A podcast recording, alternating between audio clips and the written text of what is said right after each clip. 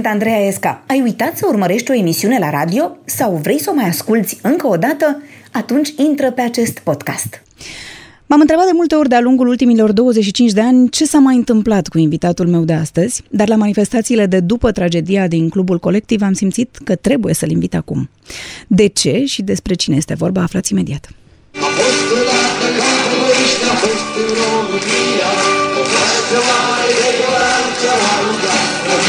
Ceea ce dumneavoastră faceți, ceea ce elevii, studenții au dovedit astăzi, reprezintă mărturia absolută a spiritului de pace a poporului român.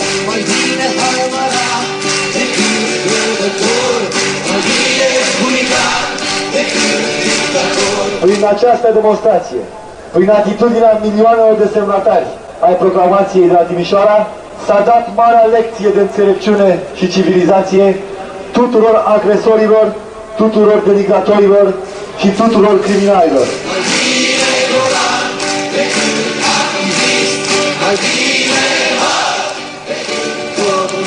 Am întins obrazul încă o dată. Acesta este marele semn al moralei românești. Și ea a învins. Dumneavoastră ați învins. Victorie!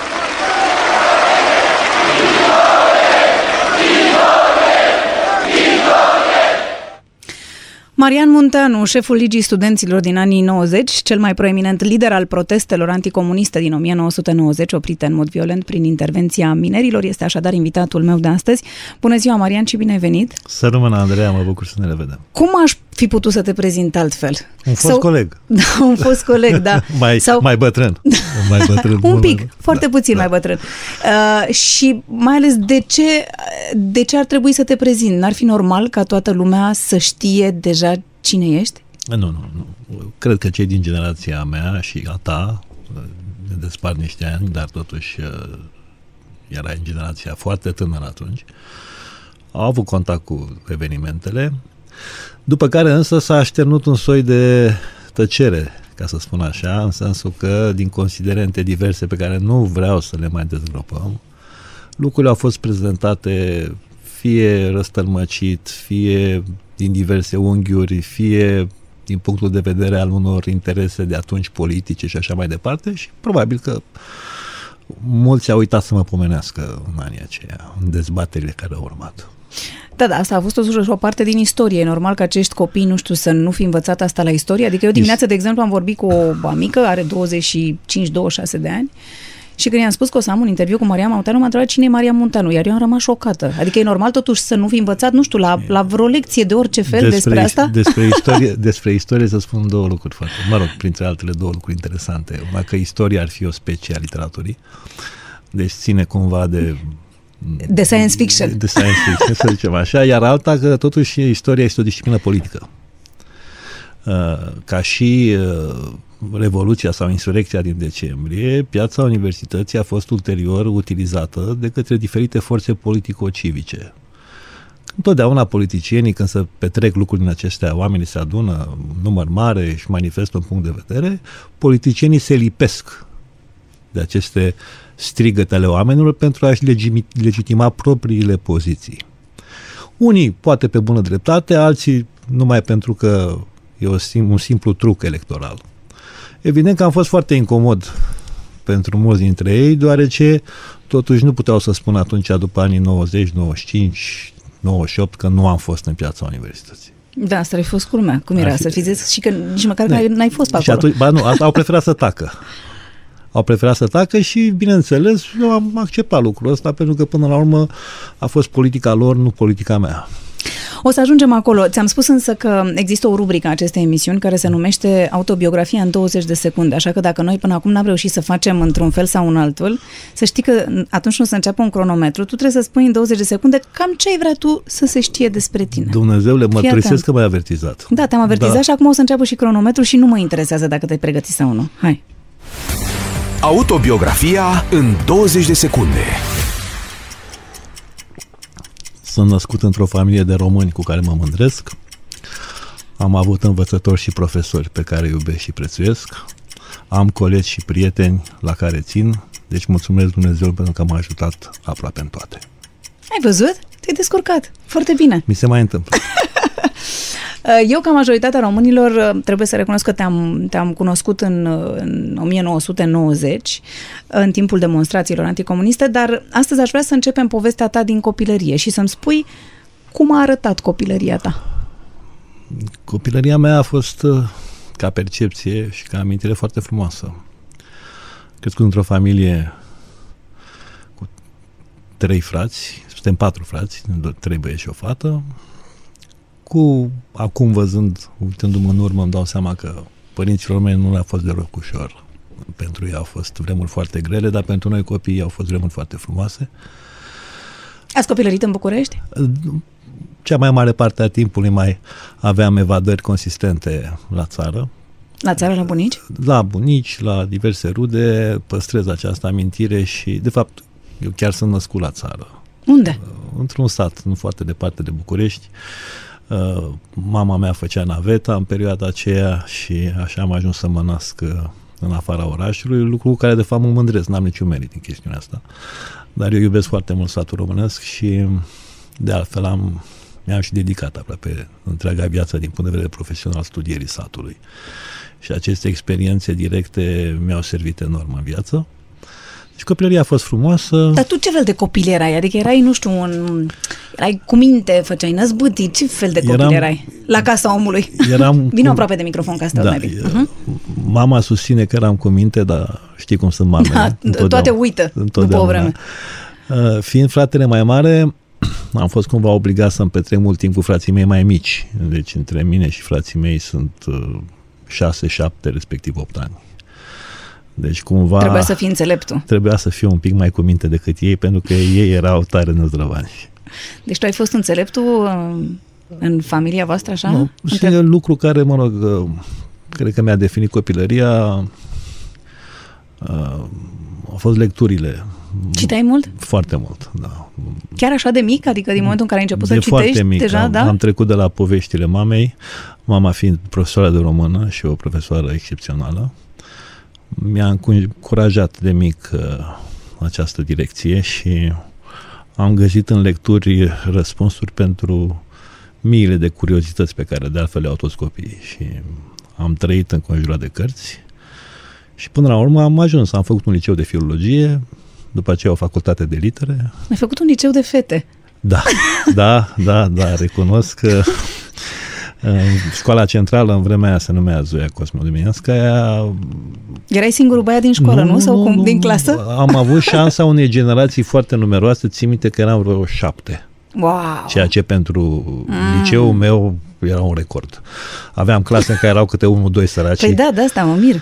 Domnule, asta m-a călit, pentru că nu e ușor. Nu, nu e ușor cu fetele. Nu e ușor, mai ales că după aceea la facultate a urmat aceeași uh, aventură, în sensul că tot eram vreo șapte o băieți într-un an de 100 de studenți. Nu vreau să plecăm uh, încă din copilărie. Vreau să te întreb dacă sunt lucruri de care simți că ți-e dor din copilăria ta. De ce ți-e cel mai dor când te gândești la perioada respectivă? cel mai dor? Cred că de întâlnirile întregii familii. Cu mama, cu tata, cu, cu rudele, cu prietenii. Era o atmosferă foarte frumoasă.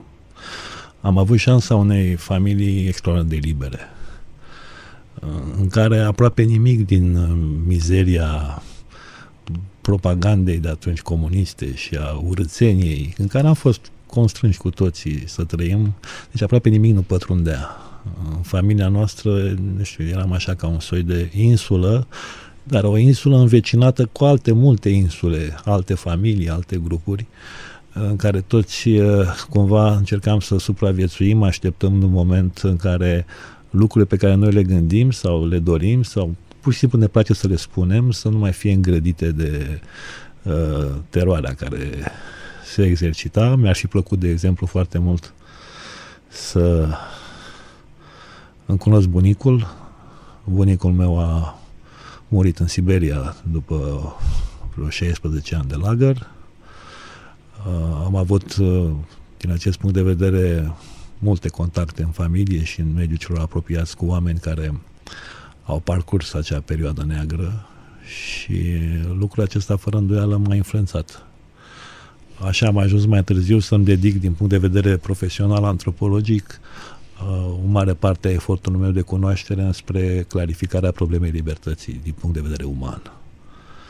Uh, am înțeles din povestirile, uite, vă spun un lucru, nu știu dacă l-am povestit vreodată, prin anii 70 uh, aveam 14 ani, cred, sau 15, a venit un fel de rudă de-a bunicului meu, care stătuse aproape 30 de ani în Siberia, în lagăr. Deci dacă vă dați seama să, ce înseamnă să spovedească cineva că a stat 30 de ani, având 14-15 ani, de două ori viața ta. uh, și am înțeles uh, foarte de tânăr și am avut șansa asta, pentru că a fost o șansă, să înțeleg destul de bine prin ce am trecut noi ca popor. Ce crezi că ce crezi că ai învățat tu cel mai important din, din familia ta? Adică ce crezi că ți-au transmis ai tăi? Cel mai important. Uh, mama mi-a transmis uh, iubirea față de poporul acesta și față de oamenii lui. Și tatăl cred că mi-a transmis uh, puterea onoarei și a demnității de a fi bărbat. Cum erai ca elev la școală? Erai unul dintre, nu știu, copiii care ieșeau în față la sărbare sau erai un timid? Da, am luat câteva premii, dar foarte mic, uh, după care m-am retras așa într-o linie decentă. Adică în liceu chiar rezultatele au fost mai mici decât ar fi fost normal, pentru că cred că mi-am format de atunci un fel de program paralel. Avea o programă paralelă. Aveam o programă paralelă și m-am dedicat studiului cumva neacordând suficientă atenție tuturor celorlalte discipline, dar am sfârșit cu bine. Dar n-aveai de atunci, nu știu, ceva veleități de lider? Adică, nu știu, să, nu știu, să conduci, nu știu, clasa, grupa, cum era la școală, nu? În clasa întâi doar am avut. Da? Da. Și ai abandonat sau cum? am uitat de ea pentru vreo 20 ceva de ani. Cred că în clasa întâi, dar asta o știu din reconstituiri, nu mi-am foarte limpede. Cu copii acolo ne jucam noi de România. Mm. Da. Cum? Ce joc era? Păi cred că învățătoarea ne învățase, ne îmbrăcase în tot felul de hăinuțe și noi trebuia să spunem câte ceva despre ce înțelegem noi din ce în jurul nostru și să spunem câte o poezie. Stai mai aproape uh-huh. Și um, am, au rămas câteva fotografii și câteva povești despre asta pe care le-am aflat după aceea cu așa, cu cântare, dar uh, în rest nu, nu. Am fost, uh, cred că, un elev uh, foarte prietenos, dar în niciun caz nu pot să spun că am avut vreo prezență din asta așa. Da, adolescent? Erai un rebel sau ce tip de adolescent ai fost? Eram un rebel tăcut. E, cum e asta, rebel tăcut? Că un rebel tăcut este unul căruia îi place să se refugieze în prietenii serioase și în preocupări, cum să spun eu, de perspectivă. Din anii de liceu și am păstrat chiar legătura cu mulți dintre prietenii mei de atunci. Noi am, cumva ne-am regăsit fără mari eforturi în anii mai tulburi care au urmat. Și cu mulți dintre ei chiar am și colaborat în diversele acțiuni tinerești pe care, la care am participat noi toți în anii 89-90. Deci nu ți-aduce aminte de vreo mare rebeliune a ta ca adolescent? Adică nu erai genul care, nu știu, să... Mergeai la petreceri, de exemplu, dansai, nu știu, te duceai și tu la... Da, da, dansam absolut... Îngrozitor. Nu, e, un, e blând. Nu, nu eram Absolut bun. contratimp. Nu eram bun la chestii de astea. nu eram bun deloc. Și nu te-au mai chemat? Bă, da, dar la petreceri de regulă, în vremea aia, tinerii de acum mai puțin pot să înțeleagă și noi ne auzeam când vorbeam unii cu alții. Deci, deci era tu te duceai stil. să vorbești la petrecere. Da, da. Și erau grupuri de oameni care în acele așa se chemau ceaiuri. Da. Erau grupuri de oameni care spărgeau petrecerile. Tu erai nu, în nu grupul spăr, ăla. Nu spărgeam, dar mai, mai stăteam și de vorbă într-o parte, mai schimbam niște gânduri, sigur că... Da, invitai și tu o fată la dans sau... Da, cu siguranță. Adică aveai și o tehnică de cucerire, nu? Bănuiesc că aveai nu sau nu? am fost foarte bun la asta. Nu? Nu? Nu, nu. nu. Și ce făceai? Așteptai să fii cucerit?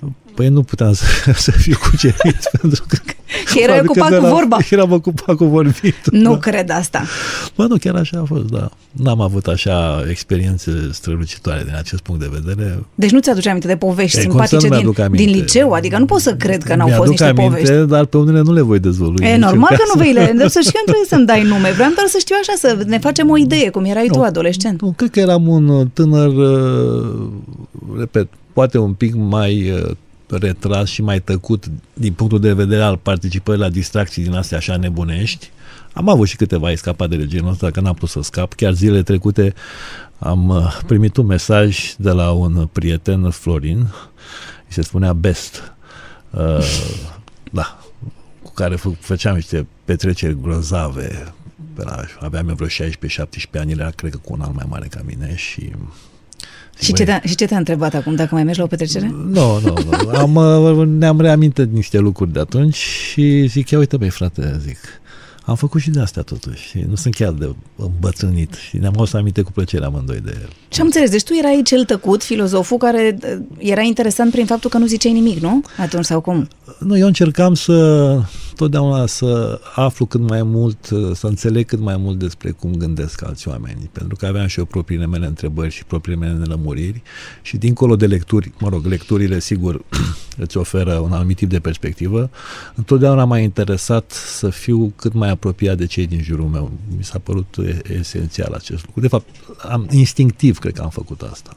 Mult mai târziu s-a transformat într-o activitate, ca să spun așa, sistematică și organizată, pentru că de la un anumit moment am început să practic lucrul ăsta în mod deliberat după 20 și ceva de ani, 21-22 de ani. Deci în liceu nu mergeai la filme, la... M? Mai mergeam. Sau nu Mi-au era, plăcut dar nu- foarte mult filmele. Da? Da, da, dar nu prea erau multe, nu erau ca acum. Oricum. Da. Erau multe filme rusești. U, foarte bune. Care erau foarte bune. Foarte bune, foarte bune. Păcat. Și acum sunt filme mai noi rusești foarte bune, dar sigur că acum oferta este enormă, deci oamenii chiar au o paletă. Și relația ta cu profesorii în timpul liceului?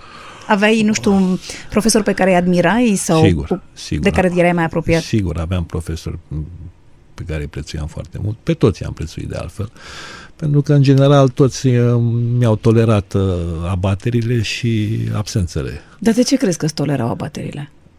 Eu zic că eram destul de bun la carte. Și puteau să treacă cu vederea. Știau că totuși nu, eram un elev bun. Când ți-ai ales facultatea, cum ai luat decizia? Păi Nu aveam foarte multe posibilități. Pe mine mă interesa o formulă de intervenție în uh, viața societății. Și uh, întrucât uh, dosarul meu nu era deloc bun, adică provin într-o fem- familie cu deținuți politici, cu... Deci n-a fost nimeni membru de familie în fam... membru de partid. în familia mea niciodată. Deci nu puteam beneficia de niște recomandări care erau absolut obligatorii pentru cei care urmau facultăți de tipul drept, uh, Ceva care să aibă filozofie. legătură cu comunicarea. Exact. Uh-huh. Și, evident, m-am dus la litere gândindu-mă că dacă voi ajunge un profesor bun de română sau un profesor universitar bun, voi putea face câte ceva într-o zonă care eu, și acum mi se pare, numai atunci, absolut decisivă pentru viața oricărei societăți, adică zona educației. Simțeai, sau în ce fel simțeai tu regimul lui Ceaușescu pe vremea în care erai tânăr, în care erai elev, în care erai student? Ca pe un regim de ocupație străină. Ceea ce a și fost. Ce te deranja cel mai tare? Ocupația străină. Adică, Mie mi-era foarte clar și mi-a fost clar din uh, copilărie că acest sistem nu a fost rezultatul unui joc de putere interior al românilor. Nu ar fi existat comunism în România dacă nu ar fi fost intervenții externe, pentru că în România comunismul nu ar fi avut nicio șansă niciodată. Mi-a fost foarte limpede lucrul ăsta. Atât din cărțile pe care le-am citit, studiile pe care le-am efectuat, dar și din contactul direct cu... Mi-a plăcut de tânăr să stau în preajma oamenilor mai în vârstă. Am petrecut mulți ani ascultându-i pe cei bătrâni. credeai că o să vină totuși o zi în care nu o să mai existe Ceaușescu? Da, cre- eram convins că o să vină, însă am făcut o eroare de anticipare. Eu am crezut că o să mai dureze încă cel puțin vreo 10 ani. Adică nu m-am așteptat, să, nu m-am așteptat să se petreacă lucrurile atât de repede. Dar cel mai tare te deranja faptul că nu puteai vorbi, că nu puteai pleca în altă țară, că nu puteai, nu știu, adică Care era cea mai imediată, ca să zic așa? Orice restricție a libertății individuale mie mi se părea un lucru intolerabil. Pur și simplu. Nu că aș fi vrut eu să plec în altă țară, aș fi putut să plec dacă chiar aș fi vrut, dar eu n-am vrut niciodată să plec în altă țară.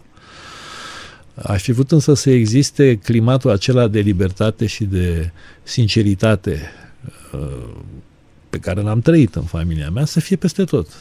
Pentru că oamenii atunci, sigur, vorbeau cu fereală, se foloseau formule evazive, anumite teme erau ocolite cu grijă, anumite lucruri pur și simplu erau evitate complet, uh, anumite conținuturi culturale erau răstălmăcite, deci era o falsificare continuă și o manipulare continuă, la modul cel mai odios și la modul cel mai contondent, ca să spun așa. Lucrul ăsta mi se părea intolerabil. Dincolo de asta, sigur, se poate discuta de ce se întâmplă într-o societate deschisă, liberă, democratică. Și aici sunt intervenții. Dar totuși, libertatea măcar de expresie și de circulare, de circulație, astea sunt niște realități și mie mi se par fundamentale. De aici încolo rămâne de văzut în ce măsură suntem noi în stare să folosim această libertate. Asta e altă discuție. Asta e altă discuție, exact. Am ajuns, um, vorbeam despre faptul că bănuiai că o să dispară la un moment dat Ceaușescu, dar nu știam exact când. Eu îți spun sincer, mi se părea că nu o să mai dispară niciodată Ceaușescu. Nu Ceaușescu mă preocupa în primul rând pe mine, ci Comunismul. întregul sistem, sigur. Da. Uh, câți ani aveai la Revoluție? 27. Și cum, cum ați trăit voi în facultate? În, cum, cum s-a întâmplat? Cum... Rebeliunea de care vorbești tu cu ghilimelele de rigoare, uh-huh. la mine s-a manifestat după 20 de ani. Că după ce am făcut armata, m-am gândit așa, chestia adolescentină întârziată, că nu trebuie să am nicio legătură cu sistemul ăsta. Și singura modalitate, mă rog, exista ideea plecării din țară pe care nici măcar nu mi-am pus-o, că nu, nu aș fi făcut asta niciodată. Și a zis, domnule, să mă ascund undeva. Unde te puteai ascunde într-un regim dictatorial? Zic, m-am făcut muncitor. Și m-am angajat ca muncitor necalificat la metrou, m-am calificat la locul de muncă și am lucrat patru ani de zile ca simplu muncitor.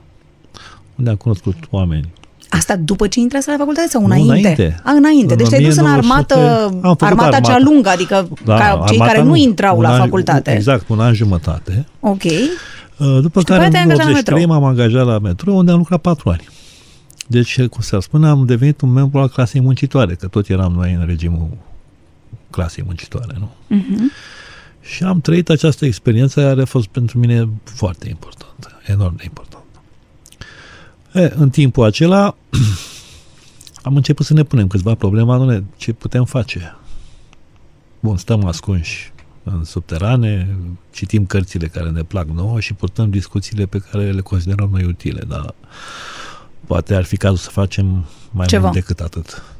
Mă rog, probabil că mare brânză n-am făcut noi, dar ceva am făcut totuși în sensul că s-a dezvoltat ușor, ușor uh, o anumită rețea de prieteni oameni care, mă rog, gândeam în linii mari cam în aceeași direcție și oricum... Uh, și care aveau curajul să vorbească măcar între ei despre asta, da, pentru că eu cred da. că erau mulți care gândeau, dar nu aveau curajul să Cred că toți vorbească. aveam grupurile noastre, cel da, de mai fa- sau mai familie mari, da. în mod cert, da. unde ai încredere în uh-huh. membrii familiei și grupuri de prieteni foarte apropiați uh-huh. în care deja în anii lucrurile începuseră să se să fie mult mai clare în ceea ce privește atitudinea populației. Despre ce ani vorbim? 83, 87, 88, uh-huh. ultimii ani înainte de căderea da. Ceaușescu. Și atunci am zis, domnule, bun, am făcut pe revoltatul, am stat prin subterane, zic, totuși trebuie făcut ceva. Și ce puteam să fac? Mă la facultate și să devin profesor și poate acolo ușor, ușor să mai facem ceva cât se poate face și eventual să ne pregătim pentru un moment în care această șandrama se va prăbuși. Vă gândeați, deci, nu? Ei, cum Că se va păi prăbuși. Uh-huh. Și? Ne-am gândit, dar noi estimam că, domnule, poate peste vreo 10-15 ani, dar să nu fim totuși chiar izo- izolați complet, uh-huh. să mergem mai departe. Și atunci m-am dus la facultate, am intrat, bineînțeles, pentru că oricum eram pregătit pentru nivelul acela. Și am început să continui, de fapt am continuat ceea ce începusem în mediile mele colegiale, Subterane, subterane. la propriu și la figurat? Am, am continuat în facultate. Că să nu crezi acum că au fost lucruri foarte așa mărețe, dar... V-ați organizat? Ne-am organizat. În primul rând prin cercurile studențești. Unul din lucrurile bune care totuși erau în sistemul educațional din anii aceia, pentru că să știți că acel sistem a avut și multe lucruri foarte bune.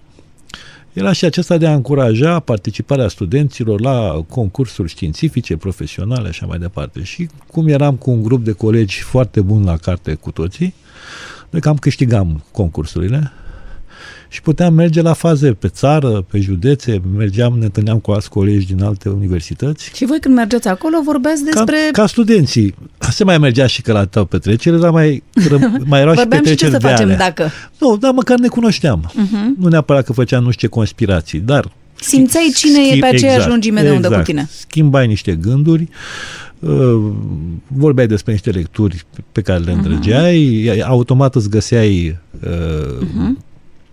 Oameni cu afinități apropiate de ale tale și așa s-a, s-a construit într-un fel, uh, timp de vreo 2 ani de zile, un soi de Comunitate. grupare, e mult Mhm. spus, comunitate, dar oricum eram oameni care ne cunoșteam din mai multe universități, nu dintr-una singură. Acest lucru a fost foarte important.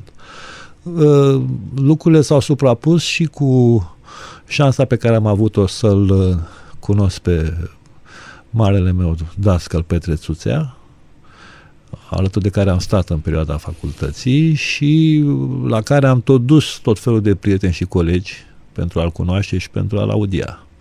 Ai audia cursurile cursurile așa ad hoc pe care le ținea dânsul prin Cismigiu, prin băile pe care le făceau.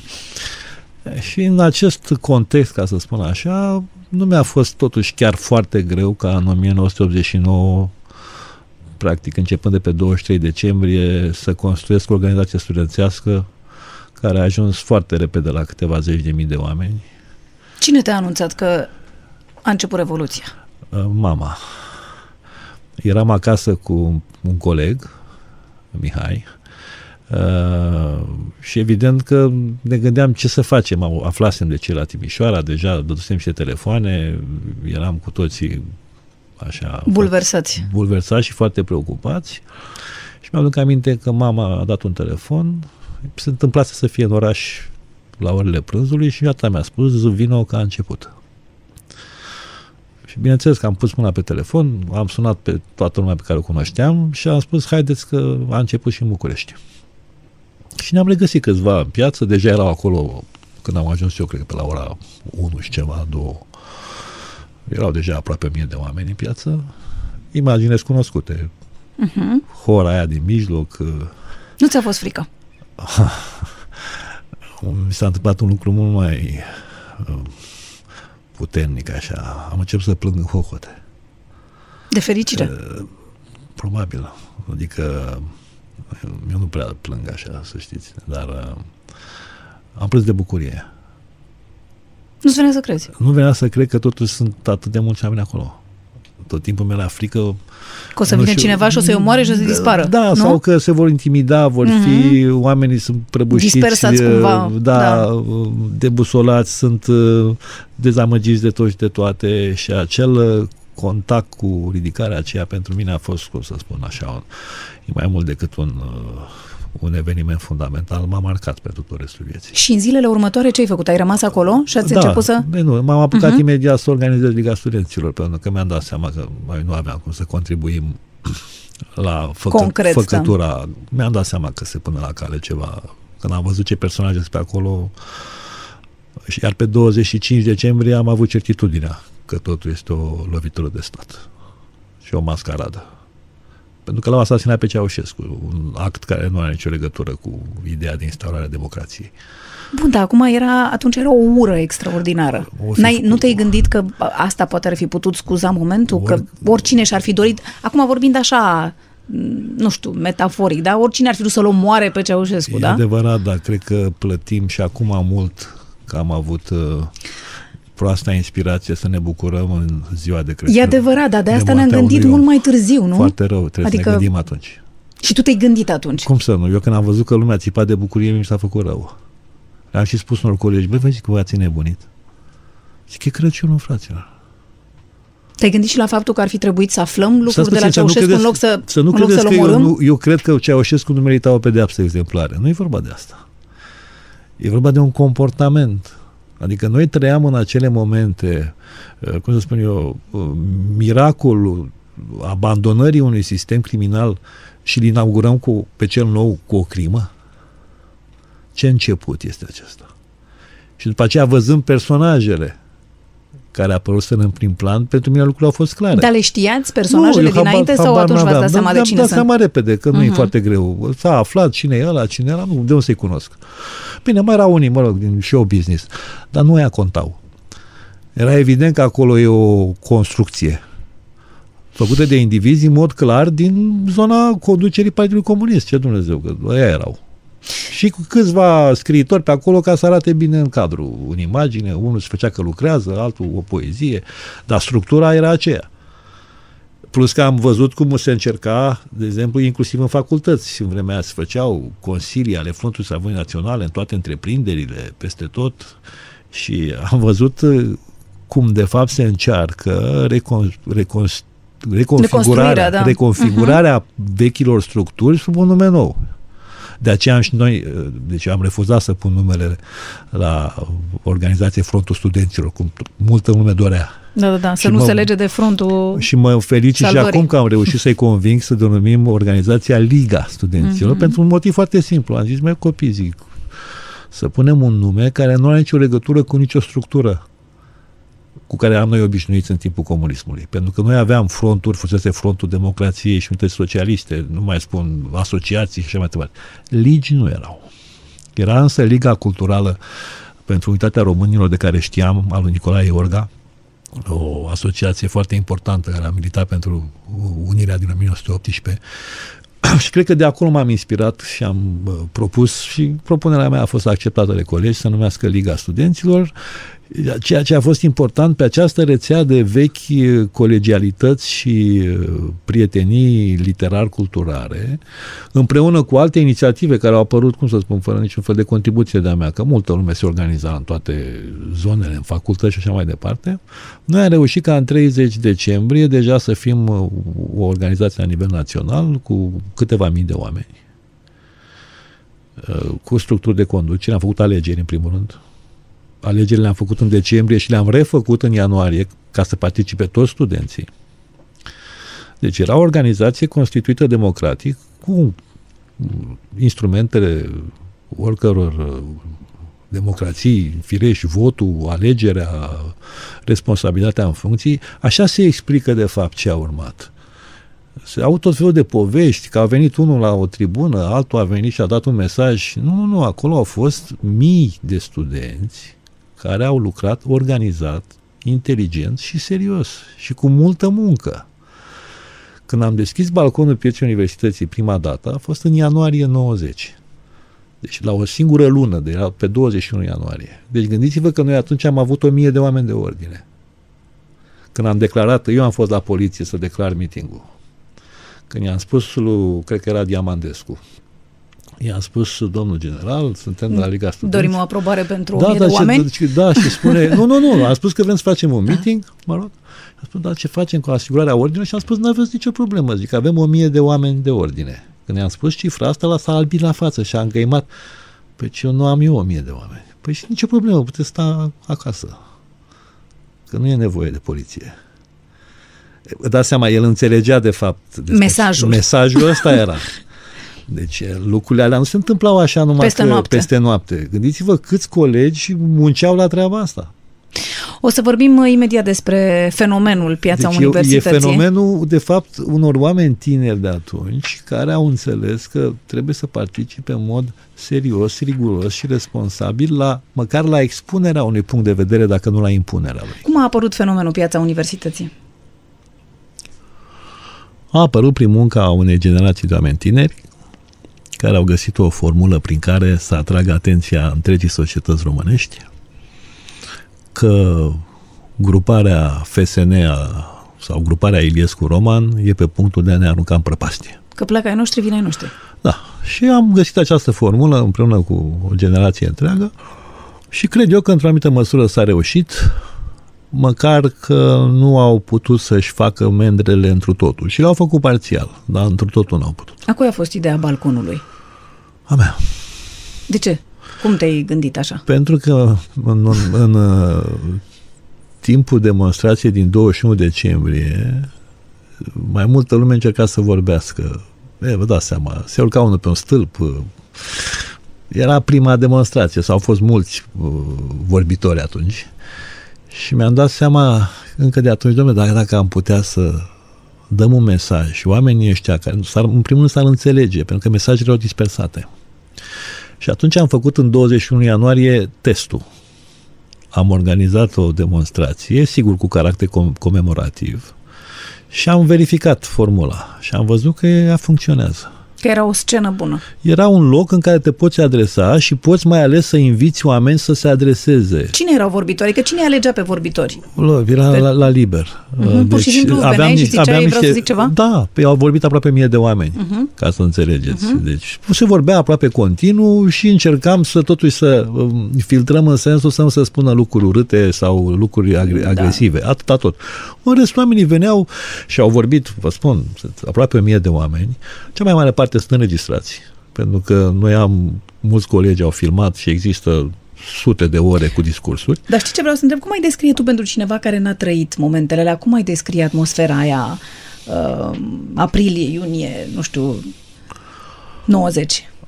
A fost o, o atmosferă de frățietate a oamenilor care au înțeles că trebuie să lase deoparte lucrurile care îi despart și să se concentreze asupra lucrurilor importante pentru toți. Asta a fost marea reușită în piața universității, că nu ne-am pierdut în detalii. Știu că aveți și lozinca aceea, mi-aduc aminte cu, nu știu, nu ne-am luptat pentru jucării, da? Da, erau exact, și de aici, uite, aveți, ai sesizat co- foarte corect, erau cuvintele lui Avram Iancu, Mhm. care a spus aceste vorbe, de fapt atrăgând atenția că în asemenea momente fundamentale istorice trebuie să te concentrezi pe lucrurile majore, nu pe fleacuri. Altfel, dacă faci jocul celor care te trag în tot felul de direcții, te pulverizezi și dușmanul, ca să spun așa, va câștiga. Am văzut pe site-ul tău că ai, uh, ai pus și mi s-a părut frumos uh, ceea ce spunea și Eugen Ionescu, nu? Pe vremea respectivă. Despre Deșteaptă-te române, că e un cântec vechi, nu? Da, așa Dar adevărata spunea. deșteptare s-a produs acum, zicea el, vorbind despre piața universității. Cred că tinerii din piața universității cu Maria Monteanu în frunte sunt adevărați eroi. Au vrut libertate și o vor încă, au vrut sinceritate, n-au spus decât adevărul. Ei sunt, cum zice francezul, o anchetă de la liberté, în căutarea libertății și au să o găsească. Ei sunt alături, eu sunt alături de ei. Dar ne-a făcut o mare onoare Eugen Ionescu. Ați L-am- găsit libertatea? Da, sigur. Acolo am găsit-o și ne-am exercitat-o. Uh, și am convingerea că acel demers a adus consecințe pozitive pentru toată lumea. Repet, libertatea nu rezolvă ea singură toate problemele. Mai sunt și alte lucruri de făcut, dar în absența libertății chiar nu mai poți face nimic. Am să te rog acum să îl asculți pe Alex Ștefănescu, criticul literar Alex Ștefănescu și pe scriitorul și ziaristul Traian Călin Uba, care a făcut o anchetă atunci despre tine, să vezi ce vorbesc despre tine. Pentru mine a fost, uh, în primul rând, un simbol.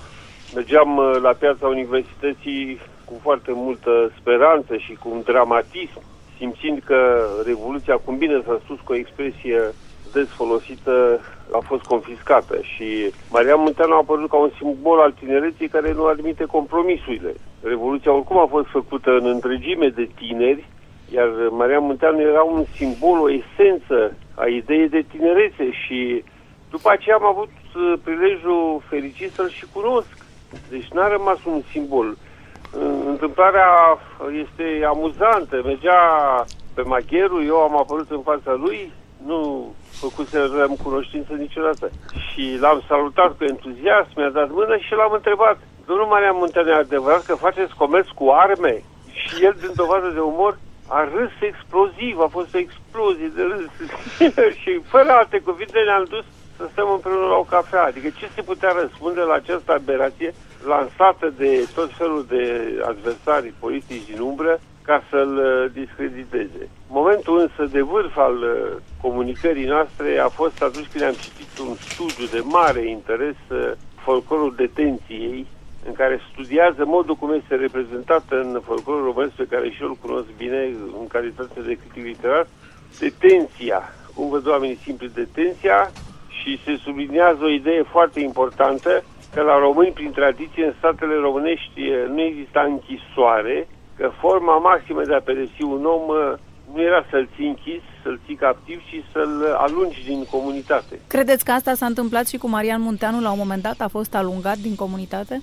Este emoționantă întrebarea dumneavoastră. Pe Maria Munteanu, forțe politice obscure, dar ușor de, ușor de identificat, știm noi despre ce reprezentați ai unui comunism rezidual este vorba, a vrut să-l uh, înlăture de pe șira vieții publice pentru că era foarte, foarte iubit. Era un fel de dinamită politică în numele lui și atunci au recurs la această metodă mizerabilă să-l discrediteze, dar tot n-au reușit. Credeți că există în acest moment un uh, Marian Munteanu sau că ar avea nevoie România de un Marian Munteanu? Păi cred că în primul rând de el ar, ar avea nevoie, pentru că este acest moment al exasperării față de extinderea corupției, față de neseriozitatea politicienilor și tocmai acum a venit momentul lui Marian Munteanu când nu mai este o excepție. Este exact ceea ce își dorește lumea. Să uh, aibă un conducător cu atitudine radicală și vreau să subliniez deosebirea între a fi radical și a fi extremist. Nimeni nu-și dorește un conducător extremist. Toată lumea își dorește un conducător radical care să schimbe lucrurile de la rădăcină, nu la suprafață. Asta înseamnă radical. Aveți un mesaj pe care vreți să-i transmiteți lui Maria Montanu pentru că o să vă asculte la radio. Vreau să-i spun că mă bucur foarte mult că există, mă face să mă simt în mai mare siguranță în România și să-i mai transmiteți că puieții de cătină pe care mi-a dăruit s-au prins, au fost plantați și s-au prins. Marian Munteanu a fost un lider foarte puternic, uh, liderul, de fapt, al pieții universității, o persoană foarte carismatică, o persoană care era iubită pentru că transmitea iubire din balconul vieții universității. El nu numai că a întreținut manifestația din piața universității, dar uh, a contribuit la, la imprimarea coordonatei creștine și naționaliste a mișcării din piața universității, a manifestației din piața universității, a unui naționalism, după părerea mea, bine temperat, bazat pe dragoste față de neam, nu pe ură față de străini, a unui naționalist care a stat sub semnul uh, lui Eminescu. Și totodată era și un foarte bun organizator. Ce vă amintiți da? din uh, perioada aceea în care știu că ați fost foarte apropiat de el, în care el a fost bătut de mineri, perioada în care a suferit foarte mult? Am simțit uh, acel ferment, această uniune spirituală și iluminare spirituală a golanilor, a Golaniei, era o țară spirituală Golania, pe care au simțit-o toți cei prezenți de acolo. Ce spuneau despre el colegii, profesori în perioada respectivă? Oh, a fost un portret extraordinar al uh, liderului vieții universității. În primul rând, notele lui erau foarte mari pe care le-am luat de la secretariat, în jur de 9 50, se spuneau, știți că se vehiculau în perioada tot felul de porcării despre liderii pieții universității, despre greviștii foamei, orgii, beții, curvăsăreală, nu știu ce și așa mai departe. Erau cam toți uh, rebuturi sociale în viziunea fesenistă și a propagandei și a televiziunii, de partid și de stat. Spun asta pentru că dumneavoastră sunteți una dintre cele care ați participat la SOTI. Și deci vă amintiți că profesorii vorbeau foarte frumos despre el ca fiind un student? Foarte frumos, mi-aduc aminte, cum să vă spun, de, de respectul sau de felul în care vorbea, de pildă, George Munteanu, uh, profesor, eminescologul George Munteanu. Uh, a fost o frumoasă întâlnire chiar cu profesorii mei atunci despre Marian Munteanu. Cum vorbea Antoaneta Tănăsescu, profesor de literatură comparată. Toți profesorii vorbeau extraordinar despre el. Am vrut să-i asculți uh, pentru că am simțit nevoia să vorbesc cu cineva care a fost acolo și care a trăit lucrurile respective. Deci cătina e bine, da? Ai înțeles. Uh, recunosc că ai reușit să mă, să mă tulbur tare de tot și le transmit uh, îmbrățișările mele cu mare respect uh, celor care au vorbit și tuturor celor care am făcut parte din acea frățietate și comuniune din vremurile acelea. Și cred că facem încă. Uite, dovadă cea mai bună. Le mulțumesc din inimă și îți mulțumesc și ție. Marian, hai să ajungem la momentul 13-15 iunie 90. Cum s-au desfășurat lucrurile despre care nici acum, după 25 de ani, nu prea avem niște răspunsuri clare? Păi, uh, a, percepția mea este că a fost o acțiune organizată de forțe ale statului român pentru instaura, instaurarea terorii și a uh, descumpănirii generale în societatea românească pentru a o controla politic. Pe scurt, despre asta este vorba. Acum este o anchetă în curs. Adică toată mișcarea aia voastră deja era prea mult și trebuia închisă repede cumva? În momentul în care am oprit demonstrația în 24 de mai, noi am anunțat un lucru foarte clar, că nu putem face demonstrații la nesfârșit. Dar acum e momentul unei alte etape, momentul organizării. Și aici deja deranjați. Cred că oricum deranjasem, dar dacă, mai Prea ap- mult. dacă apucam să ne și organizăm, probabil că ar fi deranjat și mai mult. Uh, Nu s-a putut, s-a instalat acel, uh, acea acțiune care a produs, în primul rând, cea mai gravă, sau prima mare gravă consecință, după, bineînțeles, suferința oamenilor care au pătimit, este plecarea unui număr mare de oameni din țară. Din țară. A fost primul val și foarte mulți colegi de mei au plecat. Oameni de bună, de mare calitate. Iar în ceea ce te privește, îți mai aduci aminte sau ai- tu practic ai din reconstituiri ce s-a întâmplat în ziua în care era să fie omorât, de exemplu? A, parțial da, pentru că eu am fost arestat înainte, ținut într-o secție de poliție, după aia mi s-a dat drumul, după aia am rămas în universitate, după aia au venit minerii, am ajuns nu știu cum la urgență, după aia... Păi știu cum ai A, ajuns, știu cum ai tu ajuns știi, la, văd știu că tu- cum ai ajuns la urgență. Eu văd că tu știi cam multe. Da, da, ce să fac? Bine, nu poți numai tu să știi multe. Așa. Uh, cum ai ajuns la urgență, spun eu, cel puțin din spusele celor de atunci, nu știm că era un, unul, dintre, unul dintre mineri care vroia chiar, A, să, da, chiar da. vroia să-ți ia gâtul la propriu, da? Asta s-a, s-a dovedit prin anchetă. și care da. s-a dovedit, bine, acum tot prin, ce să-i zicem, anchetă sau cum să-i zicem, este și singurul care a făcut pușcărie după aia, nu? Deocamdată. Deneș Domocoș, da. Deocamdată. Da, deocamdată suntem la 25 de ani distanță, deocamdată. E adevărat că 25 de ani uh, niciuna din forțele politice care s-au perindat pe la guvernare, inclusiv cei foarte vocali care ci că erau cu democrația și cu valorile civice, au tolerat această inactivitate. Pe tine te chema vreodată cineva să te întrebe ca martor al acestor lucruri ce s-a Absolut întâmplat în nimeni. dosarul ăsta? Absolut nimeni. Nu-i ciudat? Pe noi este relevant. Mie nu mi se pare ciudat pentru că știam uh, în ce țară trăiesc și știam care este calitatea zonelor de vârf ale politicii noastre neîntrerupt în acești 25 de ani. Pentru că acolo au fost complicități și aranjamente. Uh, Eu niciodată nu am cerut vreo revanșă personală. De aceea nici nu am depus vreo plângere vreodată și Dar Dar nume n-ai- personal. Dar Dar- ceea ce au făcut ei foarte grav e că au nesocotit dorința societății românești de a afla adevărul și de a-i se face dreptate. Pentru că ai- aceștia sunt oamenii care aveau cel mai mare drept să afle care a fost adevărul și eu aștept acum, în perioada imediat următoare, ca acest adevăr chiar să iasă la lumină.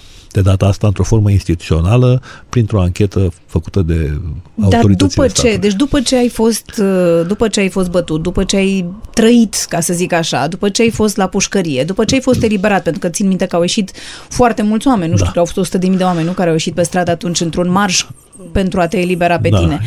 uh, Acel marș foarte important, despre care s-au spus multe, organizat de colegii mei de la Liga Studenților, într-adevăr uh, a fost un semnal de, sau de fapt o probă, că toată munca lor din piața universității nu a fost în zadar. Nu a fost în zadar, dar tu Nu ai a fost ieșit în și zadar. după aceea, nu știu, m-aș fi așteptat să faci orice ca să găsești vinovații. Nu știu, ce, tu ce ai simțit după ce ai ieșit? Adică, Eu am simțit că, uh, pe de o parte, exclud forțele aflate la conducerea statului, adică Frontul Salvării Naționale cu cele uh-huh. două aripi ale lui.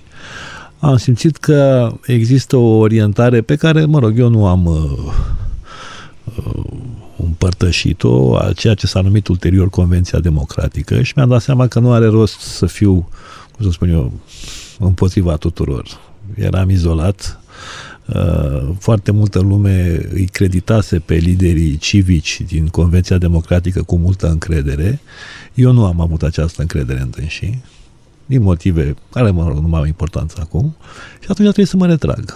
Dar de ce n-ai continuat, nu știu, să-ți faci propriul, por, propria organizație? Adică nu trebuia, nu? Nu, am încercat Adică mă gândesc cum, putea, am cum a putut un participat. revoluționar ca tine să se țină apoi departe de tot ce... Aduți aminte ce ți-am povestit de mm. prima parte a micii mele activități.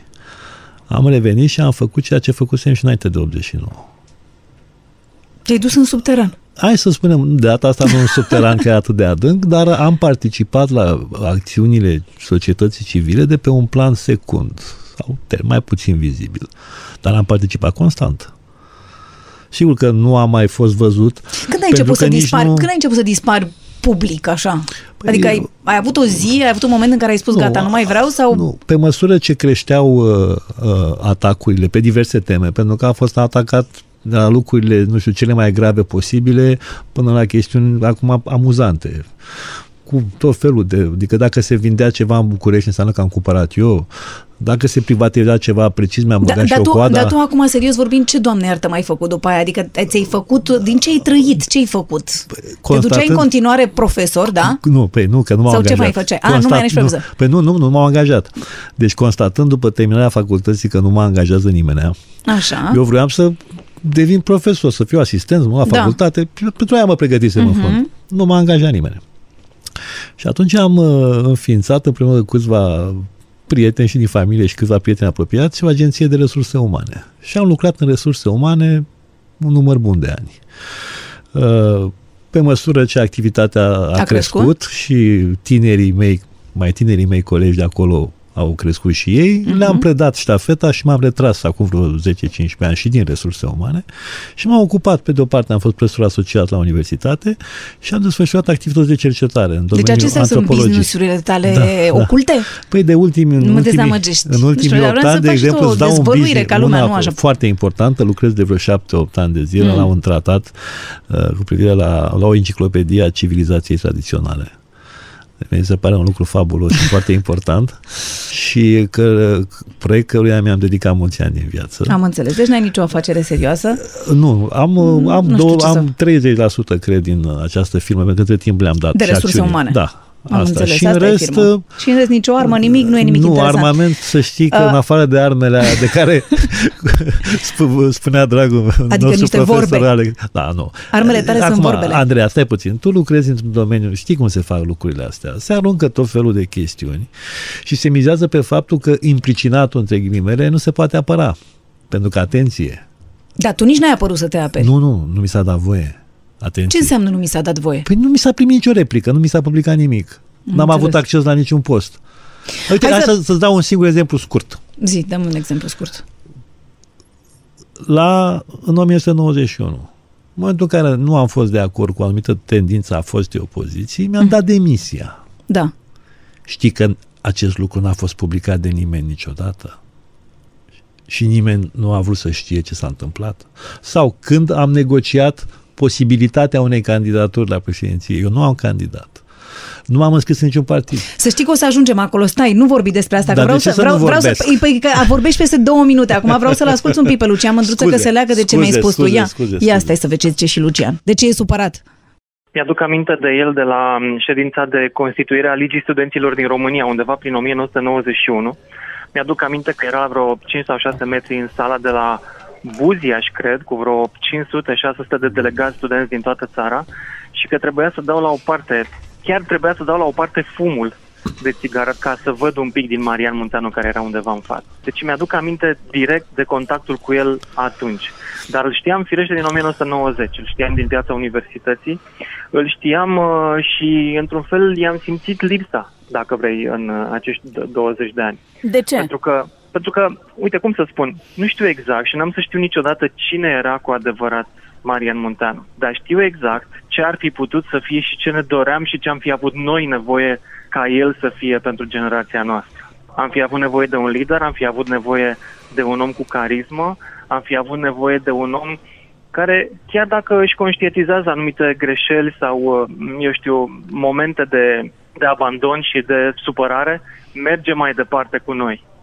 Într-un fel, îi port o amintire foarte frumoasă lui Marian Montanu și în același timp vreau să-i spun lui Marian Montanu că a lipsit nepermis de mult din istoria țării lui. Pentru că în ultimii 20 de ani România ar fi avut mare nevoie de Marian Montanu.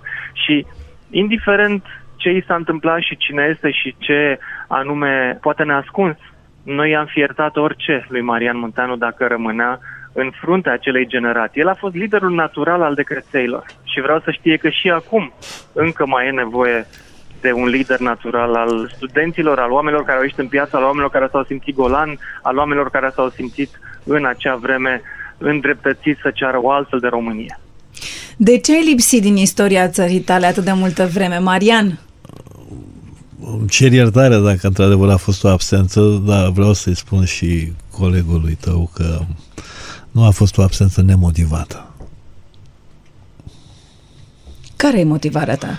Ai fost amenințat. Nu, nu, domne, ai fost, haide să... Andrei, ai fost hai, cumpărat. Zău, ce să ai fost vândut. Da, ai fost... Adică, de, de, da, nu, îți spune-ne. Nu. Ce s-a întâmplat? Ai fost așa de supărat nu. că ai vrut să pleci și Ex- să nu mai auzi? Explicația adică, care este... Trebuie să fie nu, explicație, explicația nu? este tocmai că nu am fost așa cum ai enumerat tu. Sunt momente în care deci, este, întotdeauna este foarte important să ții cont de oameni, de ce doresc ei. Și dacă linia pe care se merge, tu simți că nu este bună, dar îi vezi pe ei că se duc și nu-i poți opri, lasă-i. Poate asta, așa, poate așa trebuia să se întâmple. Adică tu la un moment dat ai simțit că nu mai ai suficientă susținere? Da, sigur că da.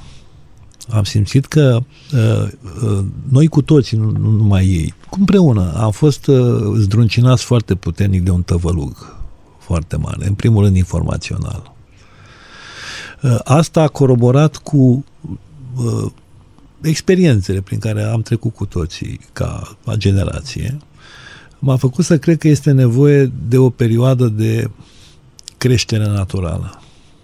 Adică să trecem prin viață, pentru că eu am avut foarte multă încredere în ei și această încredere s-a dovedit, s-a dovedit justificată. Oamenii au avut cariere bune, au făcut lucruri bune, cei mai mulți dintre ei.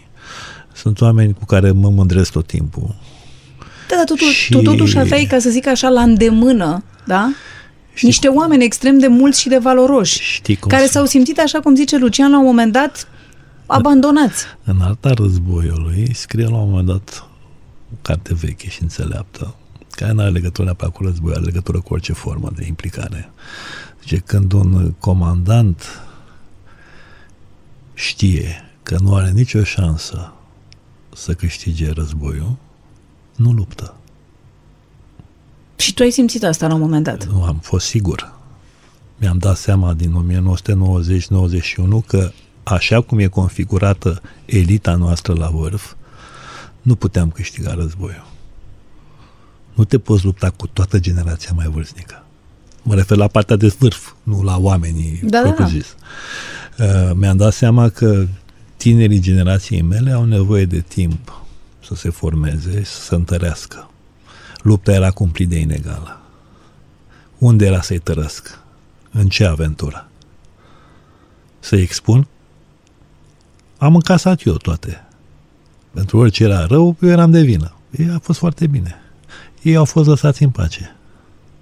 Și abia acum au ajuns la o vârstă în care chiar își pot pune problema și dacă ei înțeleg să se reorganizeze pe drumul cel bun, repet, nu pe orice drum, pe drumul cel bun, atunci va, vom asista într-adevăr la cuvântul lor și da, va fi numai de- că vezi decisiv. că, exact ce vorbeam înainte, ca să te organizezi trebuie să existe cineva să-ți organizeze, iar eu nu simt. Tu simți că există cineva care Păi- îi organizează, păi care eu- se organizează ceva? Cu, cu ce crezi că mă ocup de câteva luni încoace? Cu asta mă ocup. Cauți, am Nu, înțeles. Sunt într contact cu colegi de-ai mei, de toată lumea. Suntem mulți care facem asta. Stai, Să știi ai, că- ai, un, ai răbdare să treacă răbdare. câteva luni de zile Am și ai să răbdare. vezi că acești oameni vor produce niște rezultate și vor produce un mesaj. Și eu împreună cu ei, ca unul de-al lor. Dar lucrurile astea nu trebuie făcute la o comandă de sus. Vine unul și spune, nu, trebuie să ne sfătuim între noi. Așa am făcut și acum 25 de ani. Între timp însă au fost tot felul de lucruri despre care am vorbit, uh, în care au crescut tot felul de mistere Da. în jurul tău, Le da? spulberăm repede. Adică- Și în jurul tuturor au crescut. Ce, tu n-ai mistere? Și tu ești înconjurată de mistere. Da, băi, probabil că Păi- atâta vreme cât devii cineva despre care cineva Asta ar e. fi interesat, numai că cele legate de tine sunt mult mai mari, adică tu ești așa în niște... Sunt așa de ușor de spulberat încât... Și să știi că și Traian Călin Uba este, Uba este, este supărat pe tine din motivul despre care vorbeam la început și uite, ascultă-l ca să-i răspunzi și lui să fiu liniștită că ai răspuns tuturor astăzi. Am înțeles.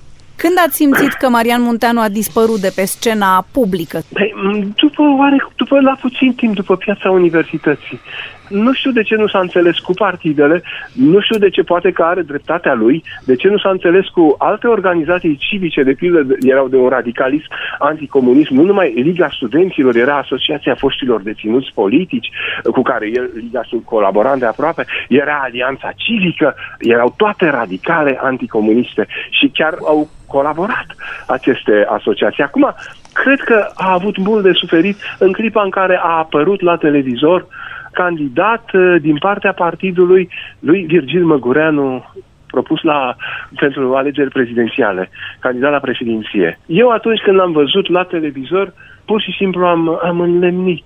Am înlemnit. Nu mai auzisem, mai auzisem, nu mai vreau ce să spun, niște prostii despre el care nu cred că sunt adevărate și nu le vehiculez, nu le dau drumul, dar asta am început să mă gândesc și la alea dacă nu sunt adevărate în clipa când l-am văzut în ipostaza asta. Ori asta aș vrea, aș vrea să-l întreb, sau poate eh, dumneavoastră îl întrebați, cum a ajuns el să bată palma cu Măgureanu, care era, vorba aia, nu numai șeful SRI, așa, era vechi rezident al securității, după cum demonstrase Ioanitu, publicase asta în Tinerama, una din loviturile de presă. Cum ai ajuns tu să bați palma cu securitatea, cu cei care te-au bătut, cu cei care te-au... Bun, îi ierți, ierți, dar să treci în barca lor, cum a ajuns? Chiar dacă n-ai candidat. Asta nu este o, o, un argument din partea lui, că eu n-am mai candidat până la urmă. L-am văzut într-o emisiune televizată ulterioară, destul de recentă, spunând lucrul ăsta. Sau spun, păi și lui Băsescu a spus, zice, Băsescu care sau partidului s-a unit cu partidul Măgureanu, despre Băsescu nimeni nu zice nimic în privința asta, dar despre mine zic toți, păi stai puțin, domnule, pentru că e o mare diferență, pentru că piața universității era, mergea pe absoluturi, în timp ce alegerea lui Băsescu și altor politicieni merge pe relativ. Nu așteptăm uh, ceva de la ei, dar de la Marian Munteanu așteptam. Ia, da. răspunde-i, te rog. Are dreptate. Deci are dreptate. Uh, Chiar dacă are completă dreptate și mm, niciodată nu o să o stenesc uh, cerându-mi iertare pentru acea greșeală. Sigur că am o explicație a mea. Uh, Știam că o să iasă, o să iasă Ion Iliescu președinte. Uh, Făcusem, cunoșteam bine situația și mi-era clar că o să iasă pe primele locuri Iliescu și Vadim. Și îmi dădusem seama că ăsta este planul. Și mi-era foarte clar ce va urma pentru România următorilor ani. Ceea ce acum cred că înțelegem cu toții, dacă acum s-au văzut consecințele. Și în situația disperată, cred că aș fi fost dispus să fac orice, să opresc revenirea acelei echipe la putere. Și am încercat să negociez. Să negociez un contract politic cu fostele forțe, hai să spunem așa, de putere din statul român, pentru un alt proiect de țară. Probabil că acum, privind retrospectiv, trebuie să admit că am făcut o greșeală, nu trebuia să-mi pierd timpul. Pentru că acea, acel deal, acea înțelegere nu a existat, nu s-a putut uh, finaliza.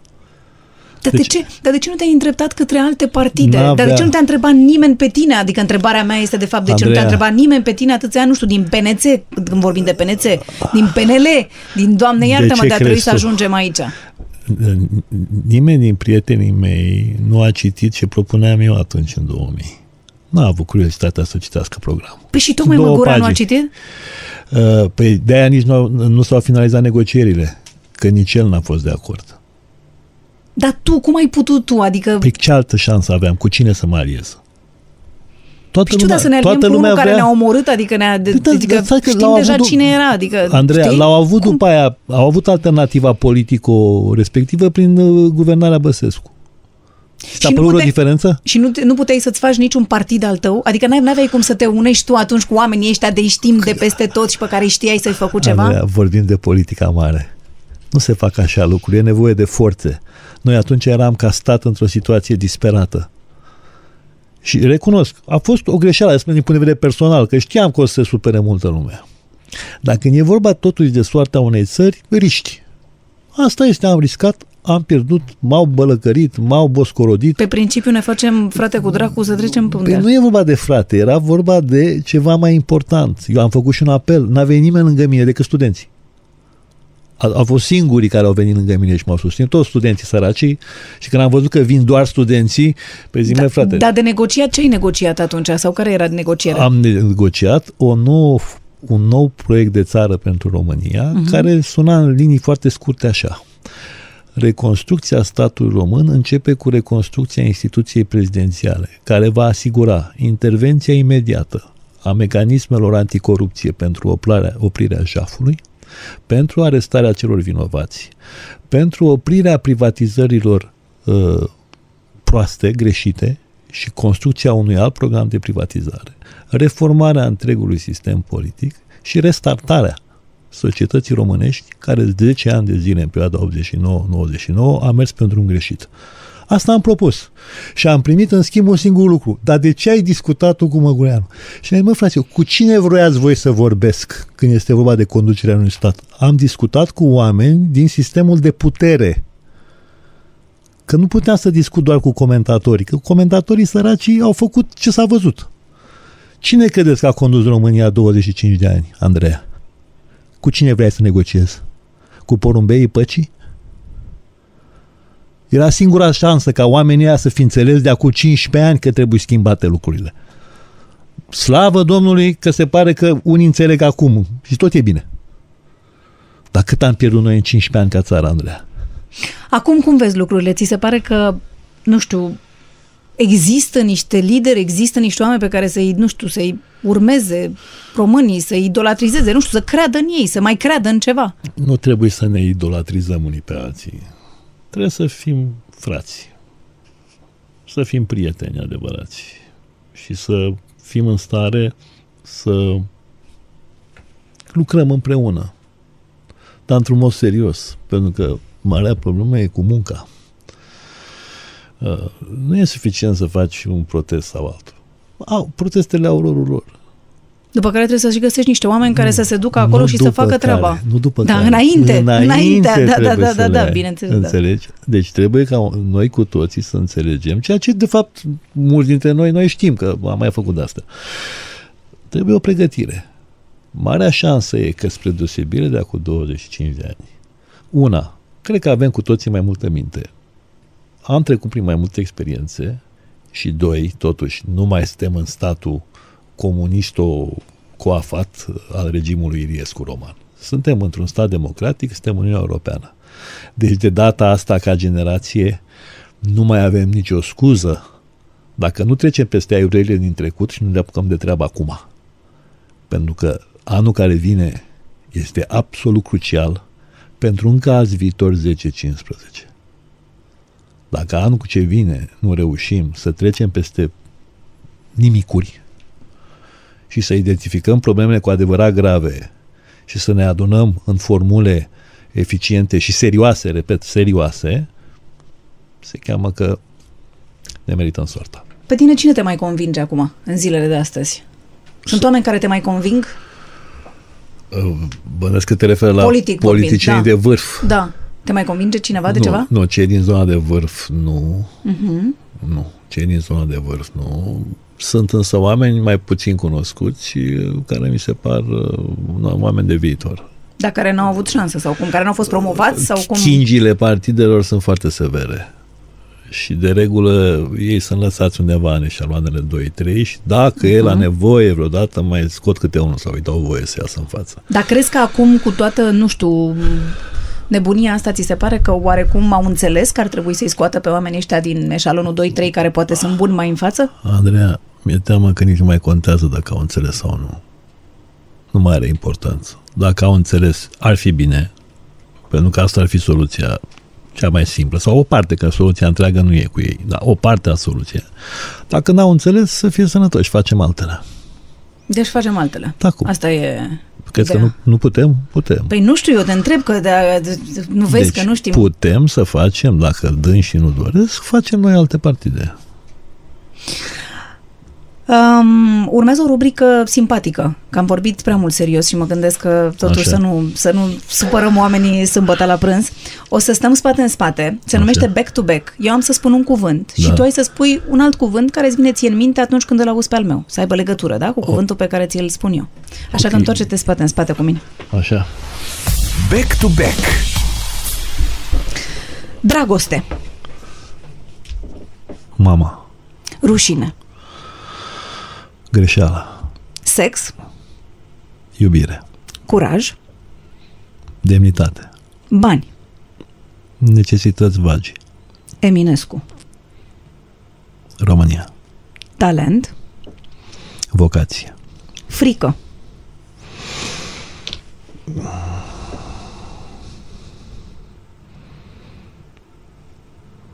Necunoaștere. vacanță, Ceva mereu dorit, nu? revoluție, Durere. frumusețe,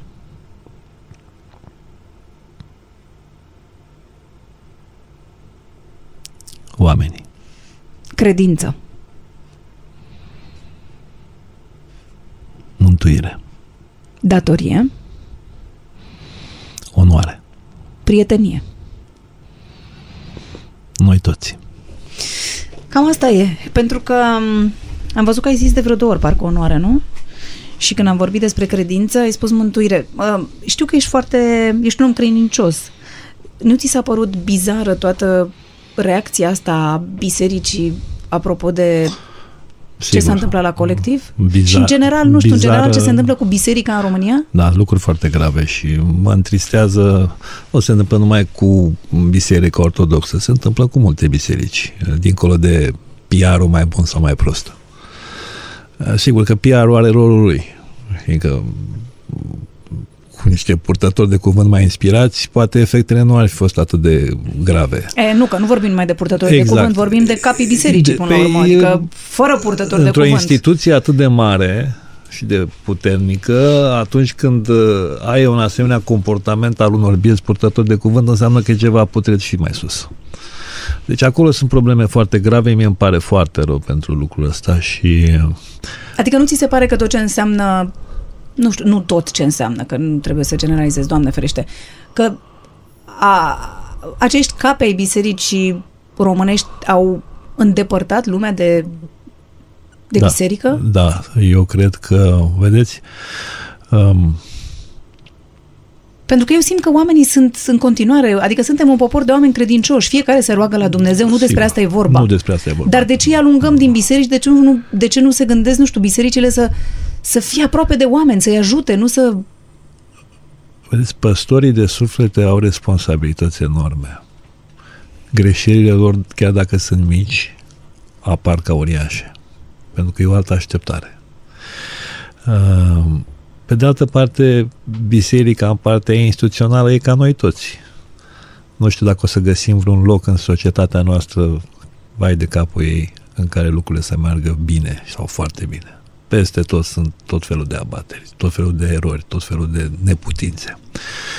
Speranța mea este ca în această zonă, care are un rol spiritual, sigur, și special, uh, să se limpezească mai repede lucrurile, pentru că e nevoie de ei. Acolo, în zona aceea, uh, dar în același timp, le spune tuturor că până să ne ocupăm de problemele acelei instituții, hai să începem cu problemele noastre. Să rămână ea ultima aia nerezolvată. Da, dar poate că problemele noastre se pot rezolva mai ușor dacă ai alături niște preoți cu har, nu? E adevărat? Mai ales când domnul e, nu? La, E adevărat că când este, are probleme, când e sărac, unde? Încotro să se ducă. este absolut nevoie de în biserica, știi că am auzit chestiunea aia că vrem uh, spitale, nu catedrale, mă rog. Biserica e un spital de suflete.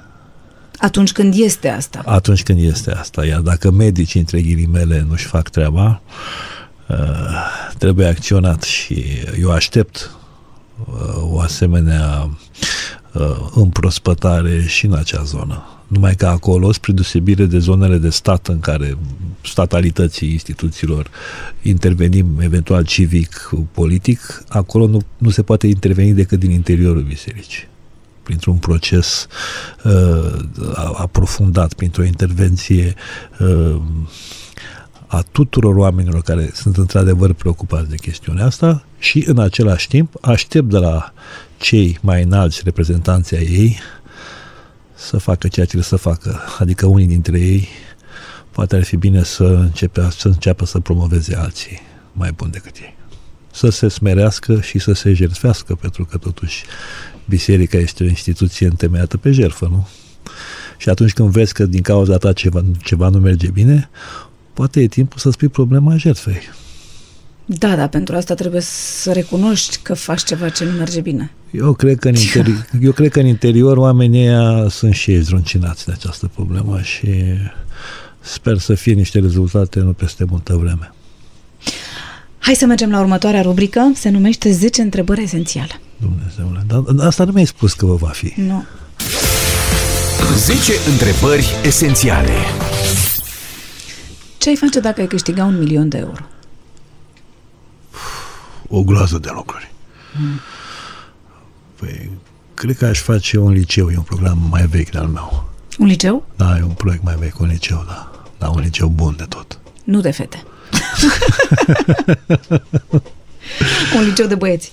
Cred că mai degrabă, da, un liceu de băieți, că la, la noi, dacă sunt probleme, sunt probleme mai mari cu băieții, nu cu fetele.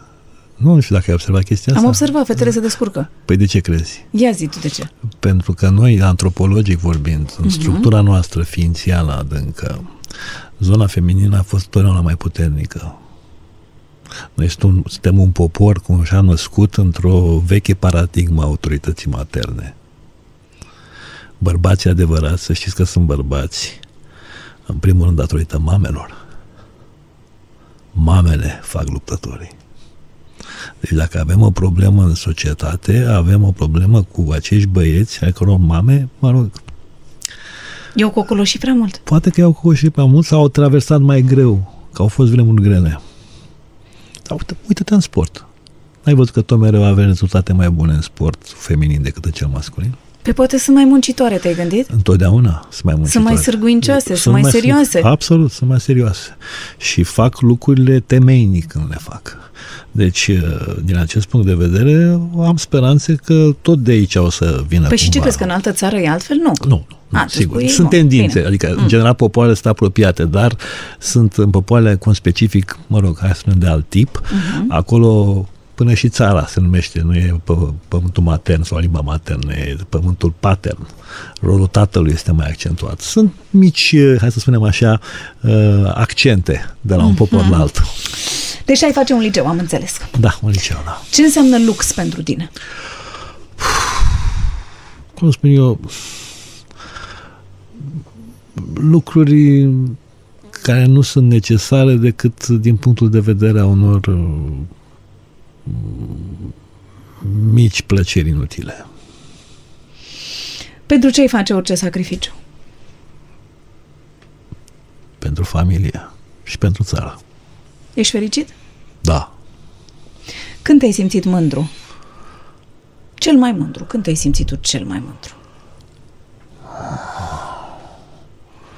Au fost mai multe. Poate cel mai uh,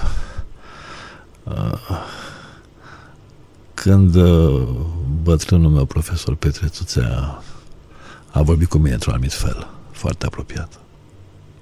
Și ce ți-a zis? Mi-a zis pe nume și mi-a zis, mă, băiete, și mi-a vorbit așa, ca, așa cum vorbește un bunic cu nepotului. Atunci am fost strașnic de mândru. Ce ai face dacă ai ști că săptămâna viitoare e sfârșitul lumii? M-aș spovedi și m-aș părtăși. Ceea ce oricum trebuie făcut, nu neapărat dacă e săptămâna viitoare. Spunea Sfântul Vasile cel Mare că tot mereu trebuie să ne construim viața în așa fel încât să ne gândim că oricând poate veni clipa din urmă. Doamne, acum cum vine întrebarea asta după ce mi-ai răspuns, nici nu știu dacă să ți mai pun sau nu. Te rog. Sex dimineață sau seara? Nu e ca și cum ar interesa, este o întrebare dintr-un chestionar, da? Eu cred că toate trebuie făcute la timpul lor.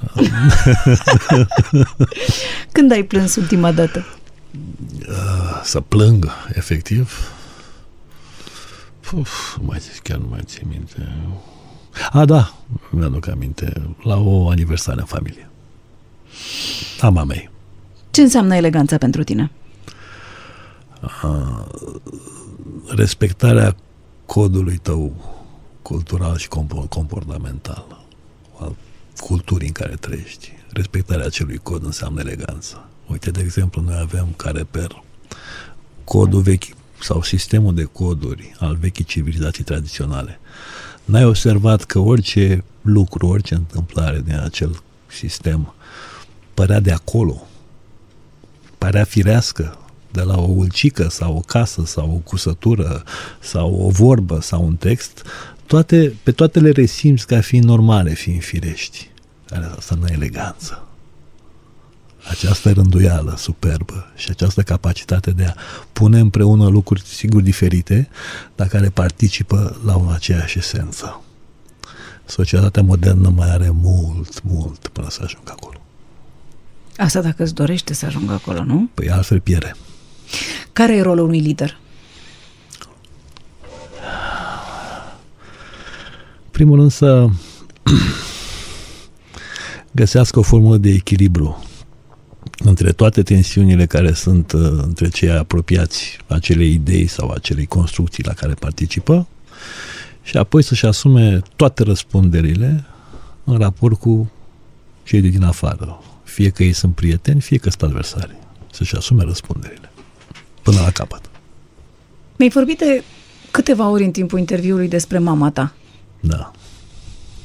Cât de importantă este pentru tine sau în ce fel este în păi, sufletul tău? Păi, în primul rând, fără dânsa nu aș fi, nu că numai că n-aș fi existat, asta e evident, dar nu aș fi făcut nimic bun în lumea asta. Și sunt convins dacă am putut face ceva bun cât de cât, este în cea mai mare măsură datorită dânsei. Relele sunt, mi se datorează mie. Vă mulțumesc pentru atenție și vă invit să descoperiți o altă poveste frumoasă tot aici pe podcast.